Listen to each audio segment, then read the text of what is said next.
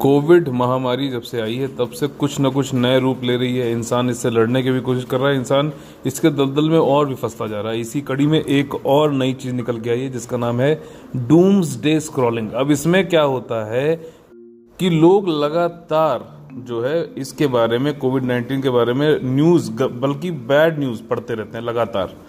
और इसके बदले में उनकी स्लीप भी खराब हो जाती है, नींद नहीं आती वर्किंग आवर्स में भी खाली निगेटिव न्यूज़ पढ़ते रहते हैं और उसकी वजह से और ज़्यादा कोविड नाइन्टीन के जो है मोराल उससे लड़ने का कम हो जाता है और लगातार सफ़र करते चले जाते हैं। तो इसको बोलते हैं डूम्स डे स्क्रॉलिंग इसको अवॉइड करने के लिए कुछ सजेशन ये हो सकते हैं कि आप जो है पॉजिटिव न्यूज़ सुने, सिर्फ़ गवर्नमेंट की जो है एडवाइजरी देखें सोशल मीडिया में आपके अंदर ये नॉलेज होनी चाहिए एनालिसिस पावर होनी चाहिए कि किस तरीके से फेक न्यूज़ को अलग करें और जो वीडियोस आते हैं सोशल मीडिया पे, जिसमें आखिरी वक्त पे लोग जो रिकॉर्ड कर रहे हैं, इन सबसे वीडियो से थोड़ा सा दूर रहें, सतर्क रहें। ये ज़रूरी नहीं है कि आप सतर्कता भी ना रखें, लेकिन लगातार ये पढ़ते रहना, अपना स्लीप ना करना, सोना नहीं वर्किंग आवर्स खराब करना, ये ठीक नहीं है।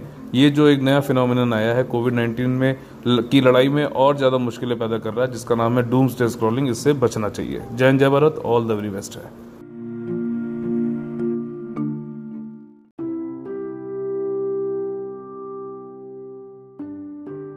एक सुबह होगी जब लोगों के कंधों पर ऑक्सीजन सिलेंडर नहीं, दफ्तर का बैग होगा। गली में एंबुलेंस नहीं स्कूल की वैन होगी और भीड़ दवाखानों पर नहीं, चाय की दुकानों पर होगी। एक सुबह होगी, जब पेपर के साथ पापा को काढ़ा नहीं, चाय मिलेगी। दादाजी बाहर निकलकर बेखौफ पार्क में गोते लगाएँगे और दादी टेरिस पे नहीं, मंदिर में जल चढ़ाकर आएँगी। एक सुबह होगी, जब हाथों में कैरम और लूडो नहीं, बैट और बॉल होगा। मैदानों में सन्नाटा नहीं, शोर का भार होगा।